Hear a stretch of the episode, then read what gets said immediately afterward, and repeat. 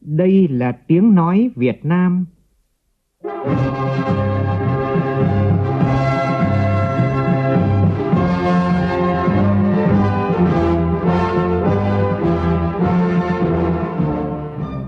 là tiếng nói Việt Nam, phát thanh từ Hà Nội, thủ đô nước Cộng hòa xã hội chủ nghĩa Việt Nam.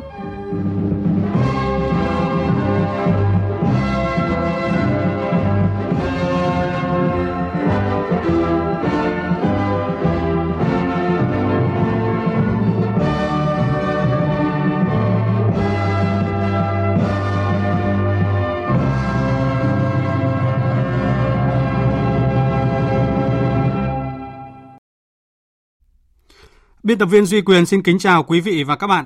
Mời quý vị và các bạn nghe chương trình Thời sự trưa của Đài Tiếng Nói Việt Nam với những nội dung chính sau đây.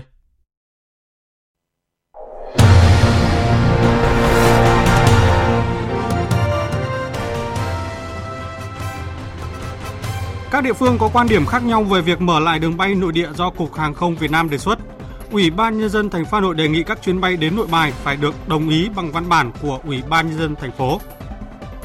Long An cho phép tất cả doanh nghiệp trên địa bàn được hoạt động trở lại và thực hiện các quy định phòng chống dịch. Trong khi đó, nhu cầu nguồn lao động tại thành phố Hồ Chí Minh tăng rất lớn trong thời gian tới.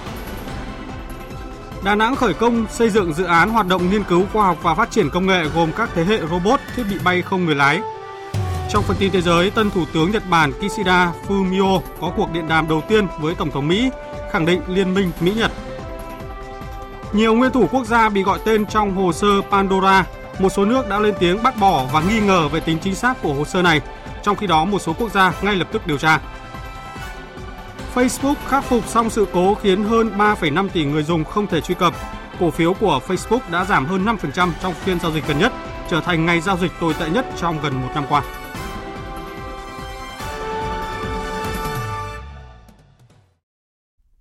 Bây giờ là tin chi tiết. Thưa quý vị và các bạn, Chăn nuôi và thủy sản sẽ là hai lĩnh vực để nông nghiệp duy trì tăng trưởng cả năm. Đây là khẳng định của Thứ trưởng Bộ Nông nghiệp và Phát triển Nông thôn Phùng Đức Tiến tại buổi họp báo quý 3 và thông tin về kế hoạch thúc đẩy sản xuất kinh doanh những tháng cuối năm nay và định hướng năm 2022 diễn ra vào sáng nay tại Hà Nội. Tin của phóng viên Minh Long. Trong điều kiện hết sức khó khăn như dịch COVID-19 làm đứt gãy chuỗi cung ứng, dịch bệnh trên cây trồng vật nuôi diễn biến phức tạp, biến đổi khí hậu ngày càng cực đoan nhưng 9 tháng qua, ngành nông nghiệp tiếp tục khẳng định là chủ đỡ của nền kinh tế, duy trì đà tăng trưởng 2,74%. Kim ngạch xuất khẩu nông lâm thủy sản ước đạt 35,5 tỷ đô la Mỹ, tăng 17,7%. Thứ trưởng Bộ Nông nghiệp và Phát triển nông thôn Phùng Đức Tiến cho biết, đảm bảo cung ứng lương thực thực phẩm những tháng cuối năm, đặc biệt là dịp Tết Nguyên đán nhâm dần 2022 và phục vụ xuất khẩu, ngành xác định 4 nhóm giải pháp. Theo đó, tập trung chỉ đạo sản xuất kinh doanh phù hợp với điều kiện thời tiết, diễn biến dịch COVID-19 tại từng tỉnh thành phố, tháo gỡ các rào cản, đẩy mạnh các hoạt động xúc tiến thương mại quốc tế, tạo thuận lợi cho tiêu thụ trong nước và thúc đẩy xuất khẩu, đồng thời tăng cường các giải pháp phòng chống thiên tai hiệu quả. Tất cả các lĩnh vực đều tăng trưởng âm, GDP là âm 6,17%, nhưng nông nghiệp vẫn đảm bảo tăng trưởng 1,04% và lũy kế 7 tháng vẫn 2,74%. Nói vậy thôi chứ cứ tưởng là 35,5 tỷ rồi mà đạt được 44 tỷ là dễ vì cái nguồn nguyên liệu làm gì còn. Thứ hai là bây giờ là ảnh hưởng cái khống chế dịch bệnh thế này lưu thông thế này cũng là bài toán để phấn đấu đạt các cái mục tiêu từ nay đến cuối năm thì đã quyết tâm rồi còn phải quyết tâm cao hơn nữa.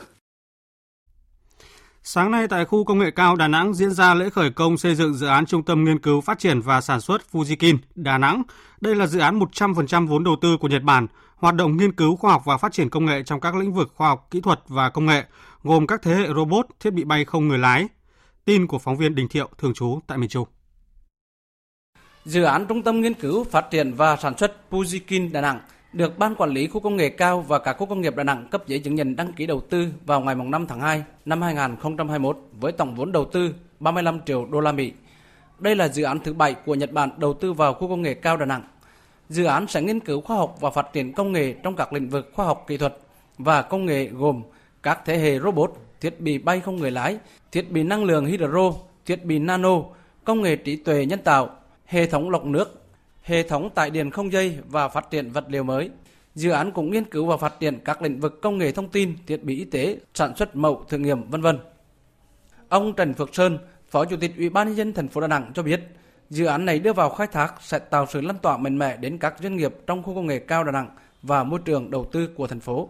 Ủy ban nhân dân thành phố đề nghị ban quản lý khu công nghệ cao và các khu công nghiệp chủ trì phối hợp với các ngành địa phương tạo điều kiện thuận lợi và giải quyết nhanh nhất các thủ tục liên quan để dự án hoàn thành theo đúng tiến độ. Thành phố và nhà đầu tư cùng phấn đấu đến cuối năm 2023 sẽ hoàn thành xây dựng, lắp đặt máy móc thiết bị phục vụ nghiên cứu và sản xuất đúng vào dịp tổ chức các hoạt động chào mừng kỷ niệm 50 năm thiết lập quan hệ ngoại giao của hai nước Việt Nam và Nhật Bản.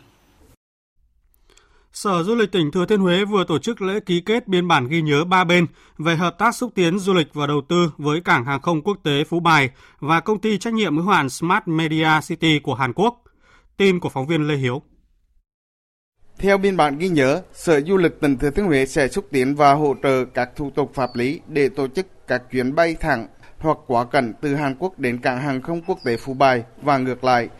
Trước mắt, Sở Du lịch tỉnh này tổ chức và sắp xếp các chuyến bay thuê chuyến của các hãng hàng không, máy bay cá nhân cho các đối tác kinh doanh Hàn Quốc có mong muốn hợp tác và đầu tư trong lĩnh vực du lịch và các lĩnh vực khác trên địa bàn tỉnh. Sở Du lịch tỉnh Thừa Thiên Huế tổ chức tour du lịch Hàn Quốc đi đến Huế cho các nhà đầu tư Hàn Quốc kết hợp với hội nghị xúc tiến và đầu tư tại Huế vào tháng 12 năm 2021. Công ty trách nhiệm hữu hạn Smart Media City sẽ phối hợp xúc tiến đường bay thẳng hoặc quá cảnh từ Hàn Quốc Thừa Thiên Huế, phối hợp tổ chức tour du lịch từ Hàn Quốc đến Huế cho các tổ chức cá nhân và các nhà đầu tư Hàn Quốc kết hợp tổ chức hội nghị xúc tiến và đầu tư tại Huế. Ông Trần Hữu Thùy Giang, Giám đốc Sở Du lịch tỉnh Thừa Thiên Huế cho biết. Trước mắt là tổ chức cái chuyến bay cho các nhà đầu tư Hàn Quốc đến cái tour du lịch đến đầu tư và sau đó tổ chức xúc tiến đầu tư luôn làm tour du lịch cho các nhà đầu tư đó rồi xong rồi đến ờ, mở đường bay thẳng về trật tới Hàn Quốc Huế Seoul Huế Incheon trong khi đó, tại Quảng Ninh thì địa phương này dự kiến đón khách du lịch trong nước từ tháng 11 tới. Tin của phóng viên Vũ Miền thường trú tại khu vực Đông Bắc. Dự kiến tỉnh Quảng Ninh sẽ thí điểm đón khách du lịch ngoại tỉnh tại khu du lịch và giải trí quốc tế Tuần Châu và khu di tích danh thắng Yên Tử với điều kiện kiểm soát chặt chẽ. Trước mắt, ngành du lịch Quảng Ninh sẽ tập trung các hoạt động xúc tiến, đón khách đoàn, kèm theo việc phục vụ đảm bảo an toàn cho du khách khi tới các địa điểm du lịch trên địa bàn. Sở Y tế và Sở Giao thông Vận tải tỉnh Quảng Ninh chịu trách nhiệm xây dựng các kịch bản đảm bảo hành trình an toàn, điểm đến an toàn cho du khách. Trong tháng 10, tập trung đón khách nội tỉnh, phấn đấu từ tháng 11 sẽ đón khách ngoại tỉnh. Ông Phạm Ngọc Thủy, Giám đốc Sở Du lịch tỉnh Quảng Ninh cho biết. Chúng tôi cũng đã chỉ đạo các doanh nghiệp chuẩn bị tốt cơ sở vật chất, cơ sở lưu trú, phương tiện vận chuyển kể cả từ các cái tàu thông minh rồi đội ngũ lao động để để chúng ta chuẩn bị tốt một cái việc là đảm bảo chất lượng theo phục vụ thí điểm ban đầu là tổ chức theo những cái chương trình đi những điểm du lịch mang chất độc lập tương đối và khép kín không có những yếu tố liên quan đến ra cộng đồng tôi sẽ chủ động trong việc ờ, test nhanh để làm sao mà đảm bảo là khách ở đây là an toàn và khi khách trở về địa phương mình an toàn với tinh thần ấy, là chắc đâu làm ở đấy và đảm bảo là kinh doanh nó phải có hiệu quả thiết thực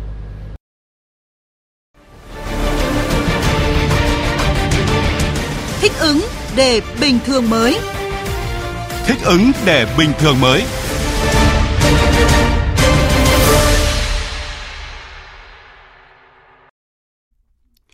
Thưa quý vị và các bạn, sau khi nới lỏng giãn cách đã có hàng ngàn doanh nghiệp đăng ký hoạt động trở lại. Dự báo nhu cầu về nguồn lao động của các doanh nghiệp tại thành phố Hồ Chí Minh thời gian tới sẽ rất lớn. Tin của phóng viên Hà Khánh thường trú tại thành phố Hồ Chí Minh. Ban chỉ đạo phòng chống dịch COVID-19 thành phố Hồ Chí Minh cho biết, hiện nay tổng số người lao động đang làm việc tại khu chế xuất, khu công nghiệp tính đến nay là 135.000 người. Số lao động này chỉ chiếm 46% tổng lao động nên các doanh nghiệp đang tiếp tục bổ sung. Ông Phạm Đức Hải, Phó trưởng ban chỉ đạo phòng chống dịch COVID-19 thành phố Hồ Chí Minh nói: Lao động tại khu chế xuất, khu công nghiệp cũng còn rất thiếu. Và hiện nay các doanh nghiệp thuộc khu chế xuất, khu công nghiệp đang rà soát để tiếp tục tuyển dụng bổ sung nguồn lao động cho đơn vị mình. Ông Nguyễn Văn Lâm, Phó Giám đốc Sở Lao động Thương binh và Xã hội thành phố Hồ Chí Minh cho biết, theo khảo sát của Trung tâm Dự báo nhu cầu nguồn nhân lực thì có hơn 42.700 người có nhu cầu tìm việc làm.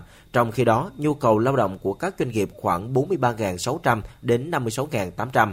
Để giải quyết nhu cầu nguồn lao động, lãnh đạo Sở Lao động Thương binh và Xã hội cho biết có 3 nguồn để cung cấp lao động cho các doanh nghiệp. Nguồn thứ nhất là các lao động đã về quê và sẽ về lại thành phố Hồ Chí Minh để tiếp tục làm việc khi được thông báo. Nguồn thứ hai là lực lượng lao động tại thành phố Hồ Chí Minh có nhu cầu tìm việc. Nguồn thứ ba là các học sinh trung cấp nghề, sinh viên cao đẳng nghề ra trường. Ủy ban nhân dân tỉnh Long An cũng vừa ban hành kế hoạch phục hồi sản xuất kinh doanh của các doanh nghiệp trên địa bàn. Theo đó thì tất cả các doanh nghiệp sẽ được phép hoạt động trở lại và thực hiện một số quy định sau. Các doanh nghiệp khi hoạt động trở lại được bố trí số lượng lao động theo nhu cầu sản xuất kinh doanh và quyết định việc bố trí nơi lưu trú cho người lao động tập trung trong doanh nghiệp hoặc về nơi cư trú bên ngoài. Người lao động khi vào làm việc phải được tiêm ít nhất một mũi vaccine phòng COVID-19 đủ từ 14 ngày và được đi lại tự do trong tỉnh. Nếu di chuyển giữa Long An và các tỉnh, thành phố khác theo sự thống nhất giữa các địa phương phải đáp ứng các điều kiện về thẻ xanh COVID-19.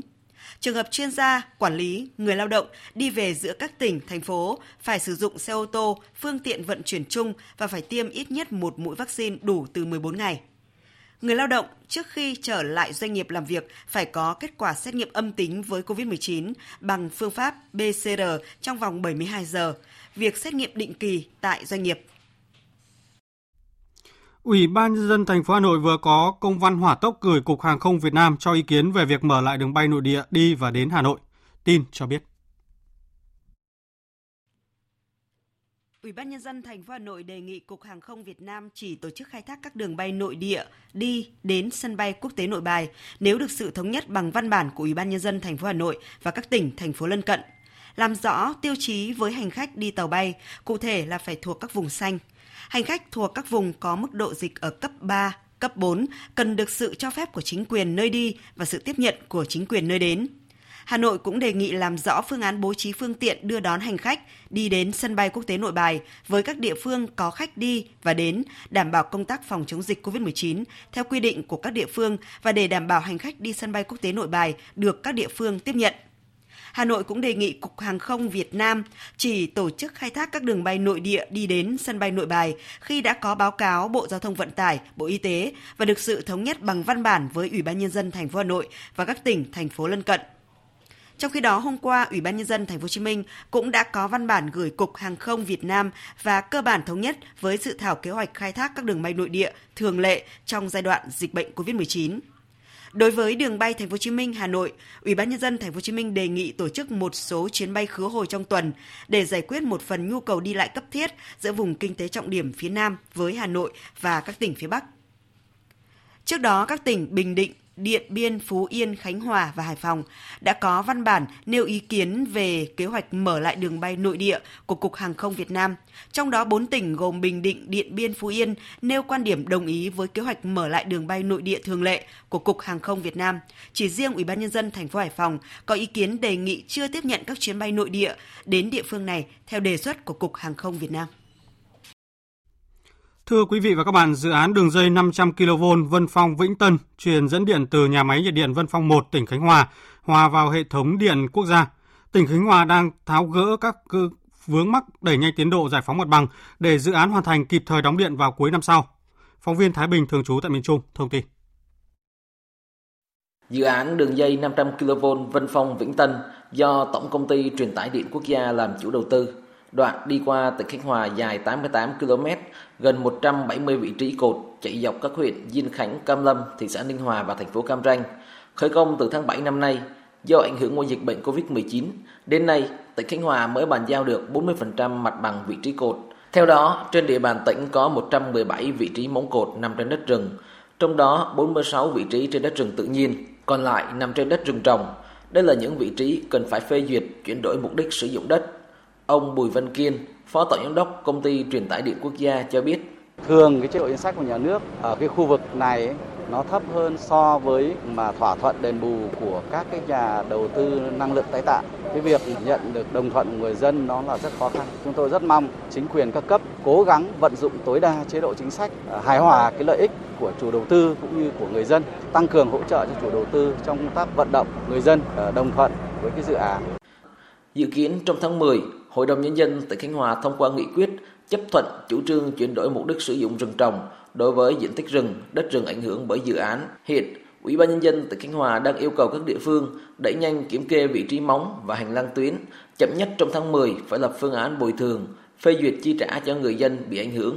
Ông Nguyễn Tấn Tuân, Chủ tịch Ủy ban Nhân dân tỉnh Khánh Hòa cho biết, việc hoàn thành dự án này sẽ giúp truyền tải hết công suất nhà máy nhiệt điện BOT Vân Phong 1 hành lang tuyến có một số cái diện tích đất rừng. Thủ tục chúng tôi sẽ báo cáo với hội đồng nhân dân tỉnh thông qua. Tiếp tục báo cáo với thủ tướng, với bộ nông nghiệp để chuyển đổi cái cam kết giữa tập đoàn điện lực với nhà máy Sumitomo là phải hoàn thành cuối năm 2022 đấy là cái tiến độ tuy là có chậm, vì vậy là các cái đơn vị thi công sớm đẩy nhanh cái tiến độ và đảm bảo với cái cam kết. Quý vị và các bạn đang nghe chương trình Thời sự trưa của Đài Tiếng nói Việt Nam. Chuyển sang thông tin về thông tin về diễn biến dịch COVID-19, tại thành phố Hồ Chí Minh đã có những tín hiệu tích cực từ công tác phòng chống dịch khi nhiều ngày qua số ca nhập viện mỗi ngày giảm ở tất cả các tầng điều trị, các số ca mắc mới và số ca tử vong cũng tiếp tục có xu hướng giảm. Phóng viên Kim Dung thường trú tại thành phố Hồ Chí Minh đưa tin. Theo thông tin của Sở Y tế thành phố Hồ Chí Minh, số ca mắc mới trong ngày tại thành phố có xu hướng giảm dần khi liên tục trong 4 ngày, ngày 1, ngày 2, ngày 3 và ngày 4 tháng 10, số ca mắc mới lần lượt là 3.670 ca, 2.723 ca, 2.461 ca và 2.490 ca. Trong khi trước đó, những ngày cuối tháng 9, số ca mắc mới khoảng 5.000 ca. Dù số ca bệnh nặng ở các tầng điều trị từ ngày 1 tháng 10 đang giảm, song số ca bệnh nặng và tỷ lệ tử vong ở tầng 3 vẫn còn ở mức cao. Khi số ca nhập viện đang trên đà giảm thì con số đáng mừng là số ca xuất viện đang tăng lên mỗi ngày. Như ngày 3 tháng 10, xuất viện 4.069 ca.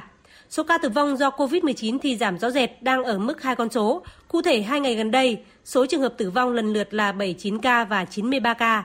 Hiện thành phố Hồ Chí Minh đang điều trị 27.060 bệnh nhân, trong đó có 2.610 trẻ em dưới 16 tuổi, 724 bệnh nhân nặng đang thở máy. Đang nói là không có bệnh nhân thở ECMO trong ngày 3 tháng 10.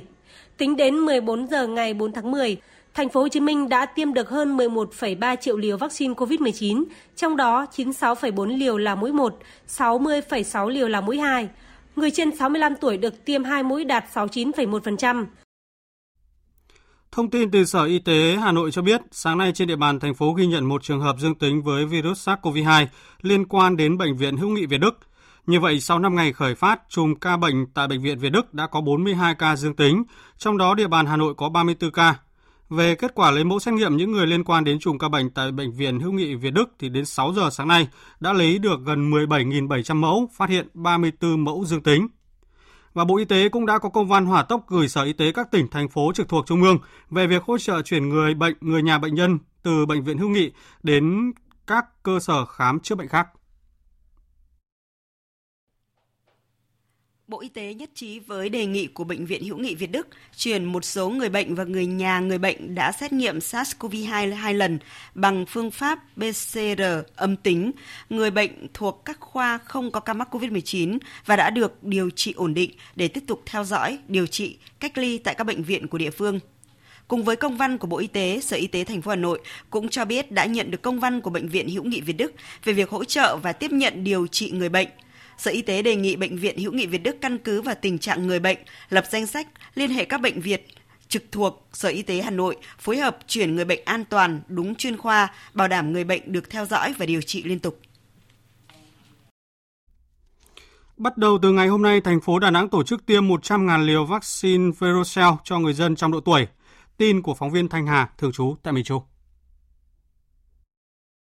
Số vaccine này đã được kiểm định an toàn, được phân bổ cho các quận huyện chủ động tổ chức tiêm chủng ngừa Covid-19 cho người dân trên 18 tuổi.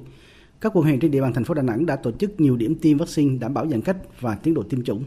Ông Lê Trung Kinh, Chủ tịch Ủy ban nhân dân thành phố Đà Nẵng yêu cầu lãnh đạo các địa phương tăng cường các lực lượng tại những điểm tiêm vaccine để làm tốt công tác tuyên truyền nhân dân hiểu và biết rõ vaccine tốt nhất là vaccine được tiêm sớm nhất.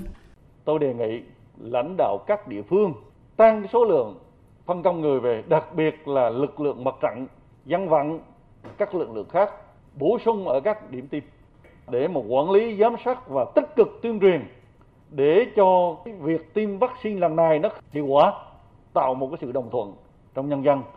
Vaccine tốt nhất là vaccine được tiêm sớm nhất. Tôi đề nghị các đồng chí sáng ngày mai đi kiểm tra và động viên các lực lượng làm tốt cái việc này. Cơ quan Cảnh sát điều tra Công an huyện Yên Lạc, tỉnh Vĩnh Phúc vừa bắt giữ đối tượng Phùng Thị Nga, sinh năm 1981, trú thôn Vật Cách, xã Đồng Cương, huyện Yên Lạc, để điều tra về hành vi lợi dụng các quyền tự do dân chủ xâm phạm lợi ích của nhà nước, quyền lợi ích hợp pháp của tổ chức cá nhân theo quy định tại Điều 331 Bộ Luật Hình sự năm 2015, sửa đổi bổ sung năm 2017.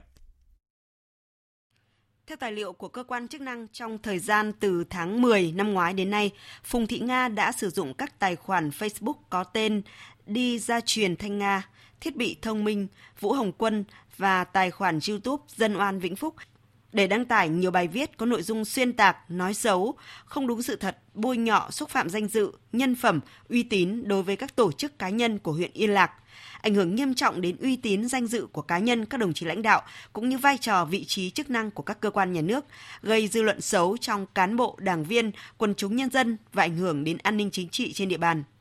Tiến hành khám xét nơi ở của Phùng Thị Nga, cơ quan chức năng thu giữ nhiều đồ vật, tài liệu có liên quan. Cơ quan cảnh sát điều tra đang tiếp tục điều tra mở rộng và củng cố hồ sơ xử lý nghiêm minh đối với đối tượng theo quy định của pháp luật. Liên quan đến công nghệ thông tin và bảo mật, Trung tâm Giám sát An toàn Không gian mạng quốc gia, Cục An toàn Thông tin Bộ Thông tin và Truyền thông vừa thông tin về chương trình phát động chiến dịch tìm kiếm lỗ hổng bảo mật cho các nền tảng công nghệ chống dịch. Tin của phóng viên Mai Hạnh. Trung tâm Công nghệ Phòng chống dịch COVID-19 Quốc gia Bộ Thông tin và Truyền thông cho biết, việc phát hiện sớm và khắc phục kịp thời các lỗ hổng bảo mật của các nền tảng công nghệ phòng chống dịch COVID-19 sẽ giúp giảm các thiệt hại có thể xảy ra nếu bị tấn công mạng, đặc biệt đem lại niềm tin về tính bảo mật, an toàn thông tin cho người sử dụng. Ông Trần Quang Hưng, Giám đốc Trung tâm Giám sát An toàn Không gian mạng quốc gia, Cục An toàn Thông tin Bộ Thông tin và Truyền thông cho biết khái niệm gọi là bất bao thì nôm na chúng ta hiểu đấy là các cái nền tảng cho phép chúng ta liệt kê danh sách những cái mục tiêu những cái hệ thống. Mà cho phép các cái chuyên gia bảo mật ở trên toàn thế giới ngồi bất kỳ đâu có thể tìm kiếm những cái lỗ hổng bảo mật trên những cái nền tảng này của chúng ta với một cái mục đích tốt. Tức ở đây là khi mà họ tìm kiếm những cái lỗ hổng điểm yếu này với cái mục tiêu là sau khi phát hiện những cái điểm yếu, cái lỗ hổng thì dừng lại ở cái mức phát hiện ra, chứng minh được cái sự tồn tại và gửi cho cái đơn vị chủ quản cũng như đơn vị phát triển để có thời kịp thời và những cái lỗ hổng này. Trước đó, sau hơn một tháng triển khai chương trình tìm kiếm lỗ hổng bảo mật cho các nền tảng công nghệ chống dịch đã nhận được sự hưởng ứng và chung tay đóng góp của hơn 88 chuyên gia bảo mật.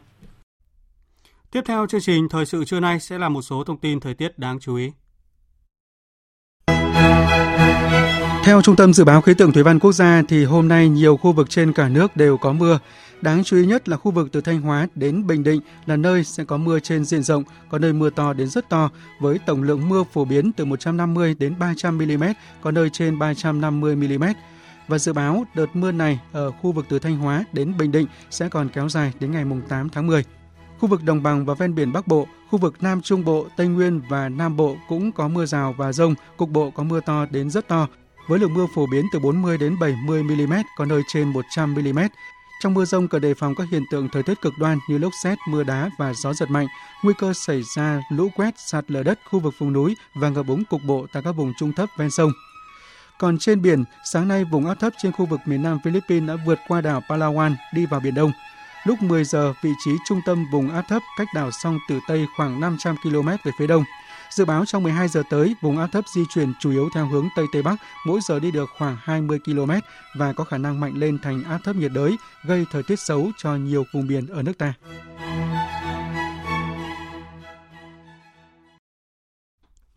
Quý vị và các bạn đang nghe chương trình Thời sự trưa của Đài Tiếng Nói Việt Nam. Thưa quý vị, nhân dịp ngài Kishida Fumio được Quốc hội Nhật Bản bầu làm Thủ tướng thứ 100 của Nhật Bản, Thủ tướng Chính phủ Phạm Minh Chính đã gửi thư chúc mừng. Cùng ngày, Bộ trưởng Ngoại giao Bùi Thanh Sơn cũng đã gửi thư chúc mừng ngài Motegi Toshimitsu được bổ nhiệm lại làm Bộ trưởng Ngoại giao Nhật Bản. Trả lời câu hỏi của phóng viên về việc Nhật Bản có thủ tướng mới, người phát ngôn Bộ Ngoại giao Lê Thị Thu Hằng cho biết, Việt Nam chúc mừng ngài Kishida Fumio được làm bầu làm thủ tướng thứ 100 của Nhật Bản. Chúng tôi tin tưởng rằng dưới sự lãnh đạo của Thủ tướng Kishida Fumio, đất nước Nhật Bản tiếp tục phát triển phồn vinh, thịnh vượng, nhân dân ngày càng hạnh phúc. Việt Nam coi trọng quan hệ hợp tác hữu nghị với Nhật Bản và mong muốn hợp tác chặt chẽ với ngài Thủ tướng và chính phủ mới của Nhật Bản để đưa quan hệ đối tác chiến lược sâu rộng Việt Nam Nhật Bản không ngừng phát triển lên tầm cao mới vì lợi ích của nhân dân hai nước, vì hòa bình, ổn định, hợp tác và phát triển của khu vực và trên thế giới. Thưa quý vị, ngay sau khi được bầu giữ chức Thủ tướng Nhật Bản, sáng nay, ông Kishida Fumio đã có cuộc điện đàm đầu tiên với Tổng thống Mỹ Joe Biden. Điều này cho thấy chính quyền mới của ừ, Nhật Bản tiếp tục coi trọng liên minh Mỹ-Nhật. Đây vẫn là nền tảng trong chính sách an ninh đối ngoại của Nhật Bản. Phóng viên Đài Tiếng Nói Việt Nam thường trú tại Nhật Bản đưa tin. Tại cuộc điện đàm, hai nhà lãnh đạo tái khẳng định việc áp dụng Điều 5 của Hiệp ước An ninh Nhật-Mỹ, trong đó quy định nghĩa vụ quốc phòng của Mỹ đối với Nhật Bản, bao gồm cả tỉnh Okinawa và quần đảo Senkaku. Đồng thời nhất trí hợp tác chặt chẽ với nhau để hướng tới hiện thực hóa một Ấn Độ Dương-Thái Bình Dương tự do và rộng mở. Sau khi nhậm chức vào hôm qua, Ông ờ, Kishida Fumio khẳng định quan hệ đồng minh Nhật-Mỹ là nền tảng để đối phó với các thách thức an ninh cũng như trong vấn đề phi Nhật phi hạt nhân hóa bán đảo Triều Tiên, đồng thời bác bỏ các quan ngại rằng Mỹ và Trung Quốc có thể rơi vào một cuộc chiến tranh lạnh. Ngoài ra, ngay trong tuyên bố chúc mừng ông Kishida Fumio đảm nhận chức vụ Thủ tướng Nhật Bản, ông Joe Biden cũng cho biết Liên minh Mỹ-Nhật là nền tảng của hòa bình, an ninh và thịnh vượng ở Ấn Độ Dương, Thái Bình Dương và thế giới. Chính quyền Mỹ mong muốn được làm việc chặt chẽ với Thủ tướng Kishida Fumio để tăng cường hợp tác trong thời gian tới. Chương trình Thời sự trưa tiếp tục với các tin thế giới đáng chú ý khác. Mỹ vừa công bố chính sách điều chỉnh thương mại với Trung Quốc nhằm bảo vệ lợi ích của người lao động, doanh nghiệp, nông dân và các nhà sản xuất của Mỹ. Phóng viên Phạm Huân, thường trú tại Mỹ, đưa tin. Trong bài phát biểu tại Trung tâm Nghiên cứu Chiến lược và Quốc tế, đại diện thương mại Mỹ Catherine Tai cho rằng việc Trung Quốc không tuân thủ các quy phạm giao thương toàn cầu đã ảnh hưởng tới sự thịnh vượng của người dân Mỹ và người dân trên toàn thế giới. Bà Catherine Tai cũng khái quát tầm nhìn chiến lược của chính quyền Tổng thống Biden trong điều chỉnh chính sách thương mại đối với Trung Quốc nhằm bảo vệ lợi ích của người lao động, doanh nghiệp, nông dân và các nhà sản xuất Mỹ, cũng như củng cố tầng lớp trung lưu ở Mỹ. First, we will discuss with China its performance Thứ nhất, chúng tôi sẽ thảo luận với Trung Quốc về việc nước này thực hiện giai đoạn 1 của thỏa thuận thương mại Mỹ-Trung như thế nào. Trung Quốc từng đưa ra một số cam kết có lợi cho một số ngành công nghiệp của Mỹ, bao gồm nông nghiệp, và chúng ta cần đảm bảo Trung Quốc thực hiện các cam kết này. Thứ hai, chúng tôi sẽ bắt đầu một quá trình miễn thuế cho một số mặt hàng cụ thể. Chúng tôi sẽ đảm bảo rằng cơ chế thực thi hiện có sẽ phục vụ tốt nhất cho lợi ích kinh tế của Mỹ. Chúng tôi sẽ để mở khả năng miễn thuế bổ sung nếu cần thiết. Thứ ba, chúng tôi tiếp tục quan ngại đặc biệt đối với các hoạt động thương mại phi thị trường và do nhà nước quản lý của Trung Quốc. Các vấn đề chưa được giải quyết trong giai đoạn 1. Cuối cùng và rất quan trọng, chúng tôi sẽ tiếp tục phối hợp với các đồng minh để định hình các quy định cho thương mại công bằng trong thế kỷ 21 và tạo điều kiện cho cuộc chạy đua lên đỉnh đối với các nền dân chủ và kinh tế thị trường.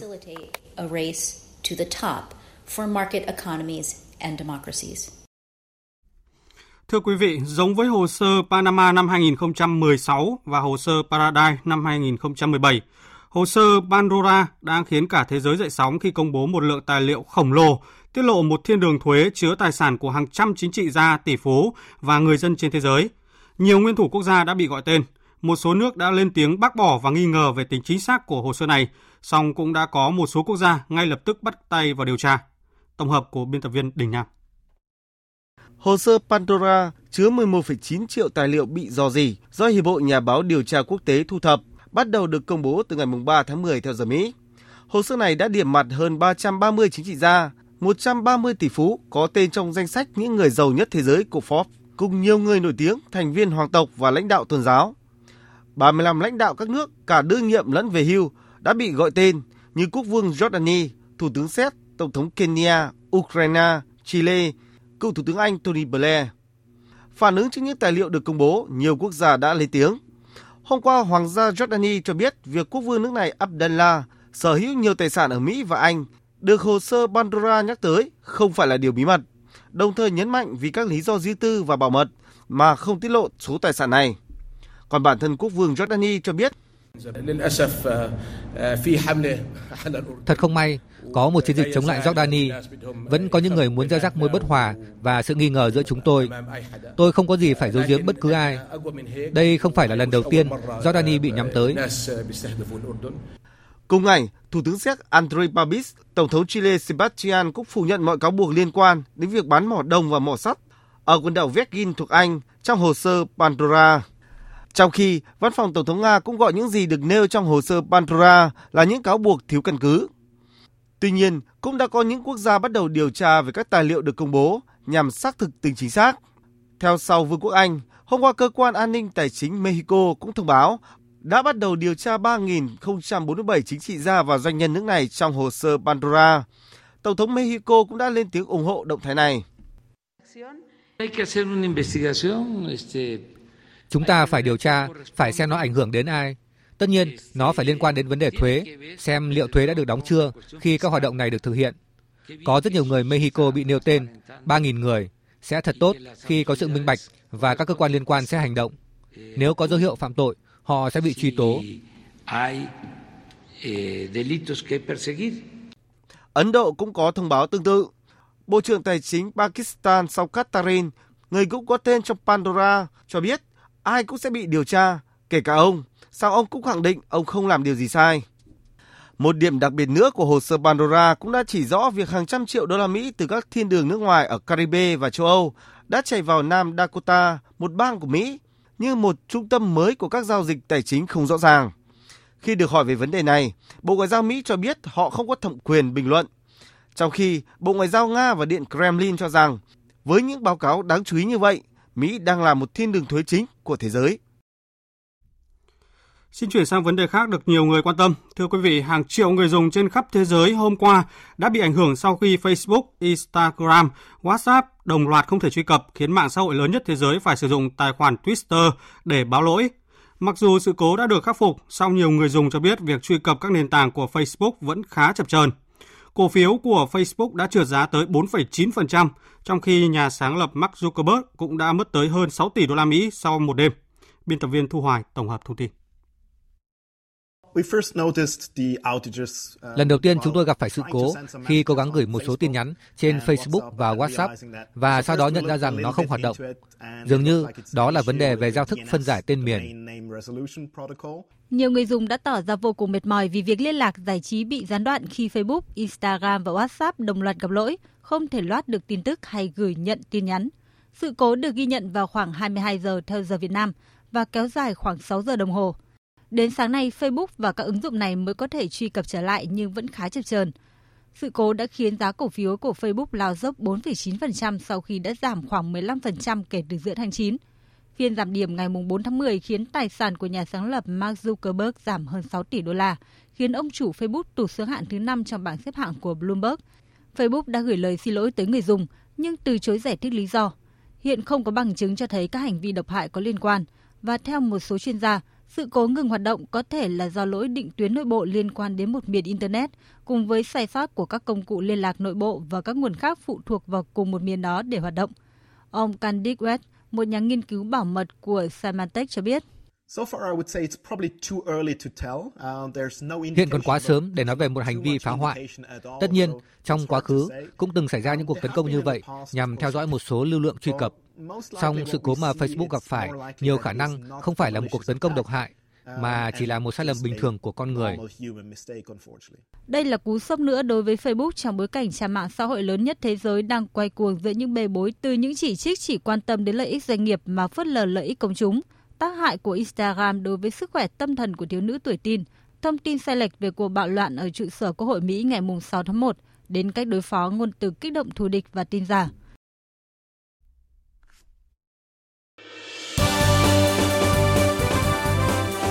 Thời sự tiếng nói Việt Nam. Thông tin nhanh. Bình luận sâu. Tương tác đa chiều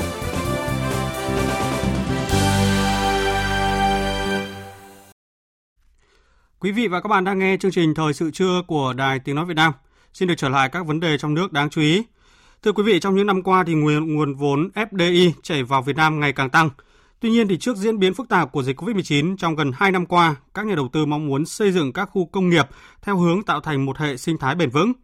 Cụ thể là có đầy đủ hạ tầng cơ sở đô thị trong khu công nghiệp nhằm đảm bảo không bị đứt gãy chuỗi sản xuất khi xuất hiện dịch bệnh bùng phát. Phóng viên Nguyễn Hằng có bài đề cập về nội dung này. Theo thống kê của Bộ Kế hoạch và Đầu tư, nước ta hiện có 575 khu công nghiệp được thành lập trên 61 tỉnh thành phố, chủ yếu tập trung tại các vùng kinh tế trọng điểm. Hệ thống khu công nghiệp của Việt Nam đang là điểm đến của hàng ngàn doanh nghiệp từ 122 quốc gia và vùng lãnh thổ trên thế giới. Trong gần 2 năm diễn biến phức tạp của dịch COVID-19, kinh tế thế giới cho thấy dòng vốn đầu tư toàn cầu có sự dịch chuyển sau đại dịch, tạo sự cạnh tranh giữa các nước đang phát triển. Điều này đang đặt ra những yêu cầu mới cho sự phát triển của khu công nghiệp trong tương lai.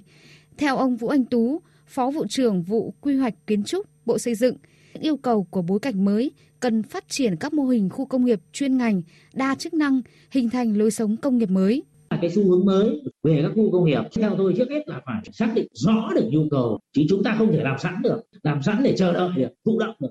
Và chúng ta cần phải nghiên cứu vào các cái mô hình quay đo tức là chúng ta phải tìm hiểu thật kỹ về nhu cầu mà các khu công nghiệp của chúng ta sẽ được phục vụ. Cái, cái phát triển các khu công nghiệp chuyên ngành cũng là một cái mô hình cần phải được uh, nghiên cứu theo đuổi cân nhắc đã là chuyên ngành tức là quay đo. Phát triển khu công nghiệp đa chức năng tức là sống làm việc nghỉ ngơi đồng bộ và chất lượng Tại Việt Nam, các khu công nghiệp chủ yếu vẫn phát triển theo hướng đa ngành, thiên về tạo ra quỹ đất và kêu gọi các doanh nghiệp thuê để tổ chức sản xuất như những sản phẩm mang tính may sẵn. Chất lượng hiệu quả thu hút đầu tư vào khu công nghiệp, khu kinh tế còn hạn chế về hàm lượng khoa học kỹ thuật chưa cao. Ông Phạm Hồng Điệp, Chủ tịch Hội đồng Quản trị kiêm Tổng Giám đốc Công ty Cổ phần Sinex, chủ đầu tư khu công nghiệp Nam Cầu Kiền, thành phố Hải Phòng cho biết, trong xu hướng hiện nay, phát triển khu công nghiệp, nhiều nhà đầu tư đang quan tâm đến khu công nghiệp sinh thái, xanh, thân thiện với môi trường. Xu hướng của các nhà đầu tư quan tâm đến cái việc khu công nghiệp xanh, khu công nghiệp thân thiện với môi trường để họ tham gia vào các cái hiệp định xuất khẩu các cái sản phẩm xanh ra các cái thị trường mà người ta có yêu cầu để có thể là họ đạt được cái chứng chỉ xanh. Qua cái thời kỳ Covid vừa rồi thì chúng ta đều thấy cái lực lượng lao động là một trong những lực lượng quan trọng lao động mà không có nhà ở thu nhập thấp cho họ không có nhà ở cho công nhân thì khi chúng ta quản lý lực lượng lao động này rất khó theo quan điểm của các nhà đầu tư, Việt Nam cần xây dựng khu công nghiệp đa tầng, bởi hiện nay các khu công nghiệp truyền thống thông thường chỉ có nhà máy đơn thuần, không có nhà ở. Do vậy, xu hướng phát triển trong khu công nghiệp có hạ tầng cơ sở đô thị, bao gồm nhà ở, phòng khám, bệnh viện, nhà trường để có thể sinh hoạt cho khu công nghiệp này. Ông Hong Sun, Phó Chủ tịch Hiệp hội Doanh nghiệp Hàn Quốc tại Việt Nam khuyến nghị nếu phát triển khu công nghiệp dịch vụ vừa có nhà ở thì khi áp dụng ba tại chỗ như hiện nay sẽ phát huy hiệu quả trong việc đáp ứng điều kiện trong phòng chống dịch COVID-19. Nhiều nước trên thế giới đang cho xây dựng cái đa tầng, nhiều tầng hơn thì chúng tôi đang xây rất nhiều nhà máy là kiểu ờ, nhà máy chung cư 5 tầng, thậm chí là có 10 tầng có thể tận dụng được cái uh, hiệu quả về tiết kiệm đất để uh, làm ra nhiều cơ sở sản xuất. Bộ Kế hoạch và Đầu tư, các chính quyền địa phương, ban quản lý khu công nghiệp nên điều chỉnh lại áp dụng vào những cái mô hình của các nước đang phát triển và đã phát triển Dự thảo nghị định thay thế Nghị định 82 của Chính phủ về quản lý khu công nghiệp và khu kinh tế đã hoàn thiện bổ sung thêm các khu công nghiệp chuyên sâu, khu công nghiệp khoa học công nghệ đã cho thấy sự phát triển và sẽ đi vào chuyên sâu hơn của các khu công nghiệp tới đây. Theo ông Phan Hữu Thắng, nguyên Cục trưởng Cục Đầu tư nước ngoài Bộ Kế hoạch và Đầu tư, để đón được các nhà đầu tư phát triển các khu công nghiệp thì việc chuẩn bị sẵn sàng nguồn đất sạch để chào đón các dự án đầu tư mới là rất quan trọng cố gắng là tập trung vào việc xây dựng kết cấu hạ tầng tốt hơn, hiện đại hơn để cạnh tranh với lại các cái khu công nghiệp ở khu vực và quốc tế. Cố gắng làm giải quyết sớm cái vấn đề là đất đai, mặt bằng sẵn, xây dựng các cơ sở sẵn. Các chuyên gia kinh tế cũng khuyến nghị cần có các giải pháp mới để vừa giữ chân các nhà đầu tư hiện có, vừa thu hút thêm các dự án đầu tư mới và thực hiện các định hướng thu hút đầu tư để phát triển khu công nghiệp, cùng với việc ra soát hoàn thiện về chính sách pháp luật để đảm bảo đồng bộ về quy hoạch phát triển các khu công nghiệp và đô thị, xây dựng hoàn thiện về tiêu chí, tiêu chuẩn, quy mô sử dụng đất phù hợp với mô hình sản xuất. Cũng liên quan đến lĩnh vực kinh tế, thưa quý vị, sự đứt gãy của hàng loạt chuỗi ngành hàng nông sản, trụ cột kinh tế của cả vùng đồng bằng sông Cửu Long trong thời gian giãn cách xã hội vừa qua tiếp tục đặt ra một yêu cầu bức thiết, liên kết 13 tỉnh, khu vực này để phối hợp đồng bộ trong sản xuất, vận chuyển, tiêu thụ và xuất khẩu hàng hóa. Để lấy lại nhịp tăng trưởng của toàn vùng khi đã dần kiểm soát được dịch bệnh, đâu là những điểm nghẽn cần khơi thông, sự kết nối với đầu tàu kinh tế thành phố Hồ Chí Minh trong thúc đẩy không gian kinh tế của vùng đặt ra như thế nào? Nội dung này sẽ được biên tập viên Hoàng Ân ờ, trao đổi cùng các phóng viên Đài Tiếng nói Việt Nam thường trú tại khu vực đồng bằng sông Cửu Long và thành phố Hồ Chí Minh ngay sau đây. Liên kết phát triển kinh tế trong điều kiện bình thường đã khó, giờ thì có thêm cả vấn đề về phòng dịch COVID-19. Theo anh, các địa phương trong vùng thì cần đồng thuận với tư duy liên kết vùng ở trong cái điều kiện đặc biệt hiện nay ra sao ạ? Nếu như các tỉnh đồng bằng sông Cửu Long không liên kết lại với nhau thì rất khó cái trong cái chiến lược phát triển chuỗi ngành hàng chủ lực thủy sản, trái cây, lúa gạo cũng như là phục hồi kinh tế thì à, Thủ tướng Chính phủ cũng đã có cái quyết định thành lập và ban hành cái quy chế hoạt động của Hội đồng điều phối vùng đồng bằng sông Cửu Long. Và vì vậy theo tôi lúc này thì à, chúng ta cũng cần phải phát huy được cái vai trò của cái hội đồng vùng trong cái vấn đề liên kết vùng. Nếu như cái sự liên kết của 13 tỉnh thành vùng đồng bằng sông Cửu Long được kết nối chặt chẽ thì sẽ tạo ra những cái thế mạnh về sản xuất, xuất khẩu, thủy sản, trái cây và cũng như lúa gạo. À, cũng như là khai thác được hết cái tiềm năng của vùng trong cái vấn đề mà thu hút cái đầu tư trong cái thời gian tới. Xin được cảm ơn anh Phạm Hải đã tham gia cùng chúng tôi sáng nay. Thưa quý vị, đến nay thì thành phố Hồ Chí Minh và các tỉnh vùng đồng bằng sông Cửu Long đã dần chuyển sang giai đoạn mới trong công tác phòng chống dịch COVID-19, từng bước khôi phục sản xuất. Vấn đề hỗ trợ sản xuất kết nối cung cầu giữa thành phố và vùng đồng bằng sông Cửu Long lại được các cấp, các ngành địa phương đặt ra nhằm giúp đỡ nông dân, doanh nghiệp, đồng thời đáp ứng nhu cầu của thị trường đang tăng cao sau dịch bệnh. Lúc này chúng tôi kết nối với phóng viên Vinh Quang thường trú tại thành phố Hồ Chí Minh. Ở thưa anh Vinh Quang ạ, khi mà giãn cách xã hội thì có hiện tượng là các loại hàng hóa thiết yếu như là rau củ quả, à, thịt lợn, thịt gà, trái cây hải sản ở các tỉnh phía Nam thì dư thừa, giá giảm mạnh, nhưng mà tại thành phố Hồ Chí Minh thì giá vẫn cao. Tại sao lại có hiện tượng này ạ? À, tình hình này kéo dài à, suốt hơn một tháng qua. À, trong khi đó, luồng xanh đã mở nhưng vẫn còn một số hạn chế, đẩy giá thành vận tải lên cao giá hàng hóa tải tăng theo. Tình hình dịch bệnh căng thẳng kéo dài, nhiều tỉnh thành phố chủ lực phải phong tỏa khiến cung ứng hàng hóa không chỉ thành phố Hồ Chí Minh mà các tỉnh phía Nam cũng bị ảnh hưởng. Đơn giản bởi thành phố Hồ Chí Minh là đầu mối cung cấp hàng hóa thiết yếu cho các tỉnh phía Nam, đặc biệt là thiết bị vật tư nông nghiệp phục vụ cho sản xuất. Ngược lại, à, các tỉnh phía Nam lại là nơi cung ứng hàng hóa nông sản, hải sản các loại cho thành phố Hồ Chí Minh. Và đến thời điểm này thì thành phố Hồ Chí Minh và một số tỉnh khu vực miền Đông đã dần nới lỏng giãn cách. À, nhưng vấn đề bây giờ là làm sao tổ chức thực hiện được hiệu quả, đảm bảo hàng hóa lưu thông giữa các tỉnh cũng như là triển khai mở lại dần các chợ đầu mối, à, các chợ truyền thống, nơi cung ứng tiêu thụ phần lớn những nguồn nông sản của các tỉnh. Như vậy để giãn cách nhưng mà không giãn hàng thì theo anh ở cơ chế nào để thành phố Hồ Chí Minh có thể liên kết tốt với 13 địa phương đồng bằng sông Cửu Long? Uh, không chỉ là trong làn sóng Covid-19 lần thứ tư hiện nay ạ và giải pháp uh, kết nối tiêu thụ hiện nay thì cũng chỉ là mới là tình thế thì thành phố Hồ Chí Minh cùng với các tỉnh đồng bằng sông Cửu Long uh, cũng phải uh, có những cái cơ chế liên kết đầu tư uh, để xây dựng uh, À, hệ thống kho lạnh à, đặt tại những cái vùng nguyên liệu lớn chỉ có những cái hệ thống như thế thì mới đủ sức uh, chứa và lưu trữ sản lượng lớn các loại nông sản thủy sản khi vào vụ thu hoạch và uh, có thể là được điều tiết nguyên liệu cho các doanh nghiệp sản xuất chế biến xuất khẩu theo nhu cầu của thị trường. Xin được cảm ơn anh Vinh Quang đã tham gia cùng chúng tôi sáng nay.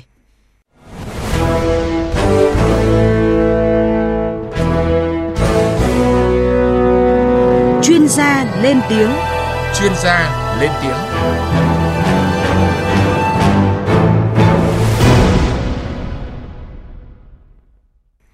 Thưa quý vị, theo nhiều chuyên gia, thời điểm này khi các địa phương trong vùng thực hiện chỉ đạo của Thủ tướng về việc xây dựng kịch bản phục hồi kinh tế, thì nhân dịp này tư duy lại vấn đề hình thành không gian kinh tế vùng.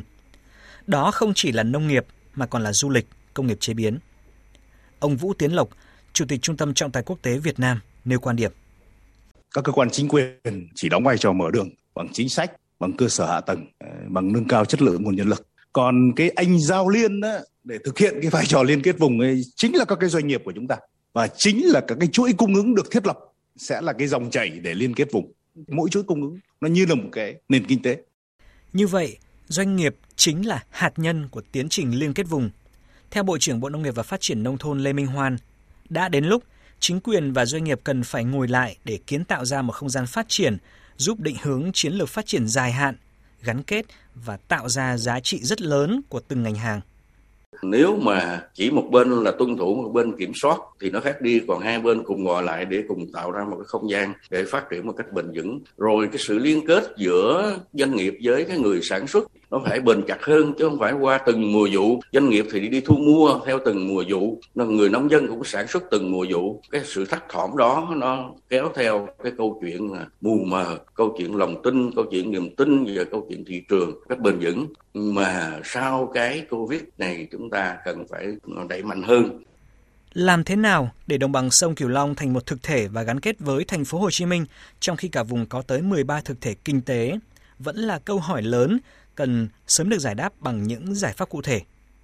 Chúng ta sẽ cùng chờ những quyết sách trong thời gian tới từ Hội đồng điều phối vùng đồng bằng sông Cửu Long và nỗ lực từ chính các địa phương để hiện thực hóa mục tiêu này.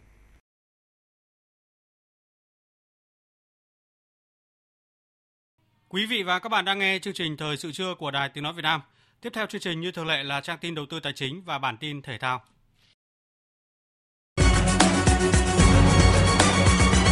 Trang tin đầu tư tài chính. Thưa quý vị và các bạn, giá vàng hôm nay trên thị trường quốc tế tăng mạnh trong bối cảnh nhiều nước đẩy mạnh mua vàng và rủi ro lạm phát lên cao.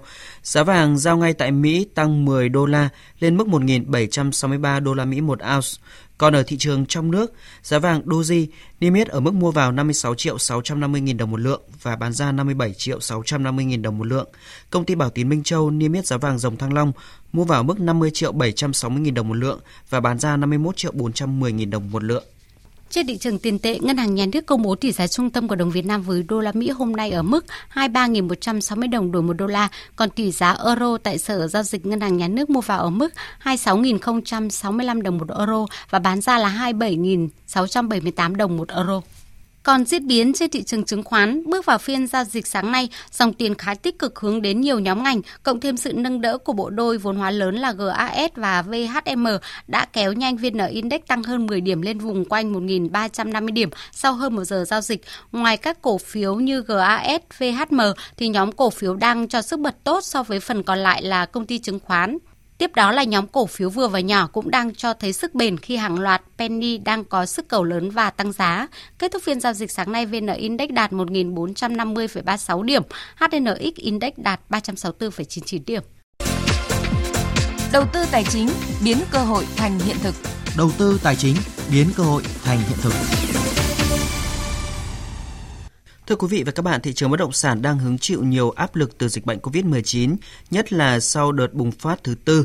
Tuy vậy, trong điều kiện bình thường mới, cơ hội cho thị trường bất động sản nhà ở và bất động sản công nghiệp đang có sự chuẩn bị cho sự phục hồi. Đáng chú ý sẽ là hoạt động mua bán sáp nhập dự án với sự tham gia mạnh mẽ của các nhà đầu tư nước ngoài với phân khúc bất động sản công nghiệp đang có nhiều dư địa ở Việt Nam. Đây cũng là thông tin vừa được cập nhật trong báo cáo thị trường bất động sản quý 3 và xuồng quý 4 năm nay. Phóng viên Hà Nho thông tin chi tiết. Theo báo cáo từ Hội môi giới bất động sản Việt Nam, hiện có 61 dự án bất động sản khu công nghiệp trên địa bàn 8 tỉnh thành. Tổng diện tích mặt bằng đang cho thuê là sấp xỉ 4.000 ha, tỷ lệ lấp đầy đạt sấp xỉ 75%. Bà Nguyễn Thị Thanh Hương, Tổng Giám đốc Công ty Cổ phần Bất động sản Đại Phúc Land phân tích về cơ hội cho các nhà đầu tư tham gia thị trường khi mà sức hấp dẫn đối với nhà đầu tư nước ngoài vẫn còn rất lớn thông qua hình thức mua cổ phiếu, trái phiếu hay hình thức mua bán sắp nhập doanh nghiệp dịch bệnh xảy ra trong hai năm vừa rồi thì nó cũng là cái thách thức, cái khó khăn của doanh nghiệp này, nhưng cũng sẽ là cái cơ hội của những doanh nghiệp khác. Thì cái việc mà chọn giải pháp NA cũng là một cái, những cái giải pháp mang tính chiến lược để mà các doanh nghiệp thì họ có thể gia tăng cái nguồn lực để mà mình phát triển về mặt lâu dài vẫn còn rất là tiềm năng. Và các nhà đầu tư nước ngoài cũng rất là quan tâm tới lĩnh vực này. Chứng minh là trong thời gian vừa qua thì cái giá trị ma của bất động sản luôn luôn nằm trong top 3 theo ông Lê Đình Trung, Phó Tổng Giám đốc Hải Phát Land, thành viên Tổ công tác nghiên cứu thị trường bất động sản, Hiện nay giá thuê bất động sản công nghiệp trung bình giao động trong khoảng từ 1,4 đến 2,5 triệu một mét vuông. Chu kỳ thuê đối với các dự án có chủ đầu tư là doanh nghiệp tư nhân và 0,4 đến 0,8 triệu đồng một mét vuông một chu kỳ thuê đối với các dự án có chủ đầu tư là nhà nước, Giá thuê tăng khoảng 3 đến 5% so với quý trước. Một số địa phương như Bắc Giang, Bắc Ninh giá tăng khoảng 7% so với quý 2 năm nay, cho thấy sức hút của thị trường này với khả năng lấp đầy sẽ ngày một khả thi. Trong đợt bùng phát đại dịch COVID-19 thì nhiều nhà máy, xí nghiệp, khu công nghiệp đã phải tạm ngừng hoạt động nhằm thực hiện công tác chống dịch. Tuy nhiên khi chuyển sang trạng thái bình thường mới, thị trường bất động sản công nghiệp tiếp tục ghi nhận diễn biến tích cực đến từ hoạt động đầu tư nước ngoài và sự thay đổi trong chính sách của chính phủ. Ông Đinh Quang Hinh, trưởng ban kinh tế vĩ mô và chiến lược thị trường công ty chứng khoán VN Direct nhận xét về xu hướng dòng tiền đầu tư vào nhóm ngành bất động sản công nghiệp. Đây còn là xu hướng dịch chuyển vào quý tư hàng năm cái các cái nền kinh tế lớn trên thế giới đang mở cửa trở lại nền kinh tế thì cái nhu cầu đối với cái mặt hàng khoáng sản này sẽ tăng mạnh trong quý và bên cạnh đó thì chúng tôi đánh giá cao các cái nhóm ngành được hưởng lợi từ quá trình mở cửa trở lại của nền kinh tế Việt Nam thì quý bố là cái mùa, thường là việc mùa ghi nhận kết quả kinh doanh cuối năm của các doanh nghiệp bất động sản thì chúng tôi kỳ vọng là nhóm bất động sản sẽ ghi nhận kết quả à, tích cực trong quý bố này. Mối quan hệ giữa các nhóm ngành bất động sản công nghiệp trên thị trường chứng khoán cũng phản ánh rõ nét hơn sức hấp dẫn của bất động sản công nghiệp trong tương lai, đặc biệt với sự trở lại của nhóm các nhà đầu tư nước ngoài ở phân khúc này luôn ở top đầu trong các phân khúc thị trường trong những năm gần đây, là cơ sở đánh dấu bước khởi động trở lại mạnh mẽ của các nhà đầu tư đối với phân khúc bất động sản công nghiệp nước ta. Đây cũng là phân khúc được đánh giá đang còn nhiều dư địa.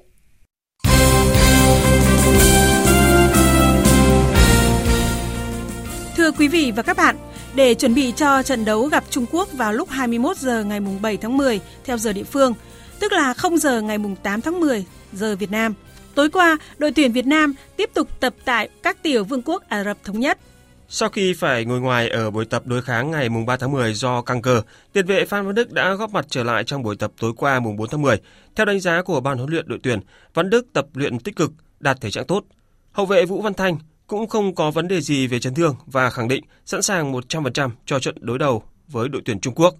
Văn Thanh cũng chia sẻ về nhân sự cũng như tình hình đội tuyển Việt Nam chuẩn bị cho trận đấu gặp đội tuyển Trung Quốc.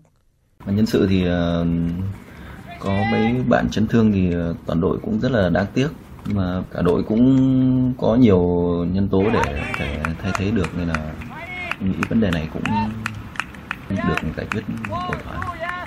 Trận đấu giữa đội tuyển Việt Nam và tuyển Trung Quốc vào ngày 8 tháng 10 tới sẽ được điều khiển bởi tổ trọng tài người UAE. Trong đó, ông Mohamed Abdullah Hassan sẽ là người điều khiển chính. Trọng tài Mohamed Abdullah Hassan là gương mặt không quá xa lạ với đội tuyển và người hâm mộ bóng đá Việt Nam. Hôm qua mùng 4 tháng 10, Liên đoàn bóng đá Việt Nam đã ban hành kế hoạch tổ chức các giải bóng đá ngoài chuyên nghiệp quốc gia 2021 và sẽ có tổng cộng 10 giải thi đấu tổ chức trong tháng 11 và tháng 12. Cụ thể, giải nữ vô địch quốc gia, giải nữ U16, hai giải Futsal lượt về vô địch quốc gia và cúp quốc gia, các giải U19, U11, U13, U15, U17 và U21. Giải đấu bị tạm hoãn là hai trận đấu tranh hạng 3 và chung kết cúp quốc gia hồi tháng 5 sẽ rời sang năm 2022. Còn giải đấu bị hủy và không thi đấu tiếp là giải vô địch hạng nhì. Giải này bị dừng ở lượt trận thứ hai do giải hạng nhất quốc gia cũng bị hủy nên không nhất thiết phải tổ chức giải hạng nhì để xác định đội thăng hạng. Cũng trong ngày hôm qua, mùng 4 tháng 10, ngay sau khi Futsal World Cup 2021 khép lại, FIFA đã chọn ra những bàn thắng đẹp nhất giải. Theo đó, pha đi bóng đẹp mắt vượt qua ba cầu thủ Panama trước khi ghi bàn của Nguyễn Văn Hiếu đang dẫn đầu cuộc bầu chọn bàn thắng đẹp tại FIFA Futsal World Cup 2021 do FIFA tổ chức. Trước đó, bàn thắng của Văn Hiếu được bầu chọn là bàn thắng đẹp nhất vòng bảng.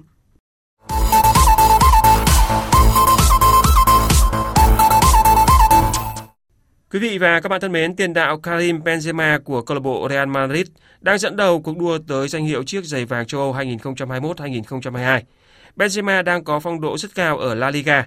Tính đến thời điểm này, chân sút người Pháp đã có 9 pha lập công, dẫn đầu cuộc đua tới danh hiệu chiếc giày vàng châu Âu. Đứng thứ hai trong cuộc đua này là tiền đạo trẻ Erling Haaland của câu lạc bộ Dortmund với 7 bàn thắng. Trong khi đó, đương kim chiếc giày vàng châu Âu Robert Lewandowski cũng có 7 bàn thắng, tạm đứng ở vị trí thứ ba. Cuộc đua chiếc giày vàng châu Âu dành cho chân sút có hiệu suất ghi bàn tốt nhất ở các giải vô địch quốc gia tại lục địa già. Hiện tại, người giành danh hiệu chiếc giày vàng châu Âu nhiều nhất là Messi với 6 lần lên ngôi. Messi cũng nắm giữ kỷ lục là cầu thủ 3 lần liên tiếp giành danh hiệu này. Trong khi đó, cầu thủ gần đây nhất ẵm danh hiệu này là tiền đạo Robert Lewandowski của câu lạc bộ Bayern Munich. Dự báo thời tiết Trung tâm Dự báo Khí tượng Thủy văn Quốc gia cho biết là mưa sẽ diễn ra ở hầu khắp các khu vực trên cả nước trong buổi chiều và đêm nay. Nhiều nơi có mưa to đến rất to, như ở khu vực từ Thanh Hóa đến Bình Định, phổ biến từ 150 đến 300 mm, còn nơi trên 350 mm. Cần đề phòng các hiện tượng thời tiết cực đoan như lốc xét, mưa đá và gió giật mạnh, nguy cơ xảy ra lũ quét, sạt lở đất khu vực vùng núi và ngập úng cục bộ tại các vùng trung thấp ven sông. Sau đây sẽ là bản tin dự báo thời tiết chi tiết các khu vực trên cả nước trong buổi chiều và đêm nay. Phía Tây Bắc Bộ, chiều nắng, chiều tối và đêm có mưa rào và rông vài nơi, gió nhẹ, nhiệt độ từ 22 đến 34 độ. Phía Đông Bắc Bộ, chiều nắng, chiều tối và đêm có mưa rào và rông vài nơi. Riêng khu vực đồng bằng và ven biển có mưa rào và rông, cục bộ có mưa vừa, mưa to, gió nhẹ. Nhiệt độ từ 23 đến 34 độ. Riêng khu vực đồng bằng và ven biển có nơi dưới 31 độ. Các tỉnh từ Thanh Hóa đến Thừa Thiên Huế có mưa vừa, mưa to, có nơi mưa rất to và rông, gió nhẹ, nhiệt độ từ 23 đến 32 độ. Khu vực từ Đà Nẵng đến Bình Thuận, phía Bắc có mưa vừa, mưa to, có nơi mưa rất to và rông. Phía Nam có mưa rào và rông vài nơi. Riêng chiều tối và tối có mưa rào và rải rác có rông. Cục bộ có mưa vừa, mưa to, gió nhẹ. Nhiệt độ từ 24 đến 32 độ. Tây Nguyên có mưa rào và rông vài nơi, riêng chiều tối và tối có mưa rào và rải rác có rông, cục bộ có mưa vừa mưa to, gió nhẹ, nhiệt độ từ 19 đến 31 độ. Nam Bộ có mưa rào và rông vài nơi, riêng chiều tối và tối có mưa rào và rải rác có rông, cục bộ có mưa vừa mưa to, gió nhẹ, nhiệt độ từ 23 đến 32 độ. Khu vực Hà Nội có lúc có mưa rào và rông, cục bộ có mưa vừa mưa to, gió nhẹ, nhiệt độ từ 23 đến 33 độ. Bản tin dự báo thời tiết biển từ 13 giờ ngày hôm nay đến 13 giờ ngày mai. Bắc Vịnh Bắc Bộ có mưa rào và rông rải rác, gió đông đến đông bắc cấp 4, cấp 5. Nam Vịnh Bắc Bộ, vùng biển từ Quảng Trị đến Quảng Ngãi có mưa rào và rải rác có rông, gió đông bắc cấp 4, cấp 5.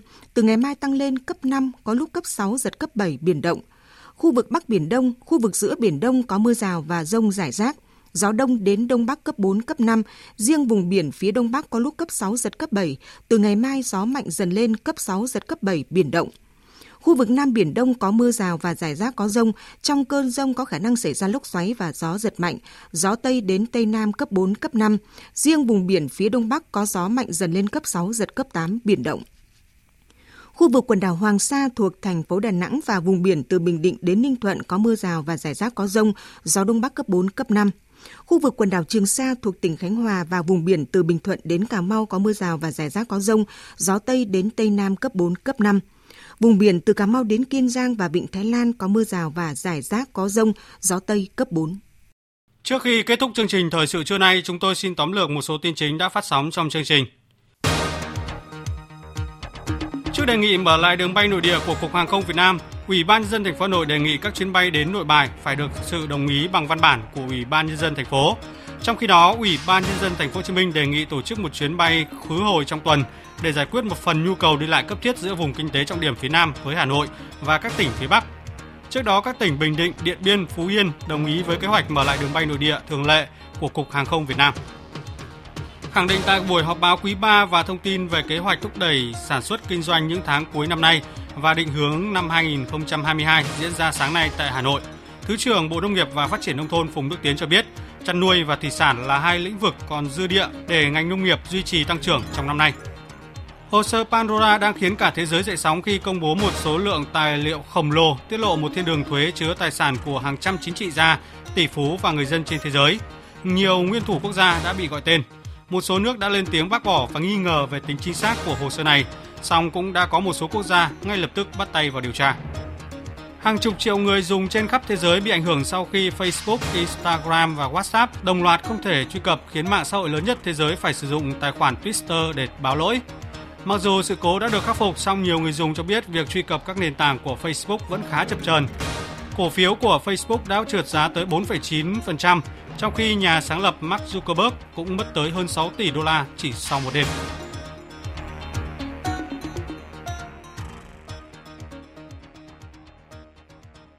Đến đây chúng tôi xin kết thúc chương trình Thời sự trưa của Đài Tiếng Nói Việt Nam. Chương trình hôm nay do các biên tập viên Duy Quyền, Thu Hàng, Thu Hòa tổ chức biên soạn và thực hiện, cùng sự tham gia của kỹ thuật viên Thế Phi, chịu trách nhiệm nội dung Lê Hằng. Cảm ơn quý vị đã quan tâm lắng nghe. Kính chào và hẹn gặp lại.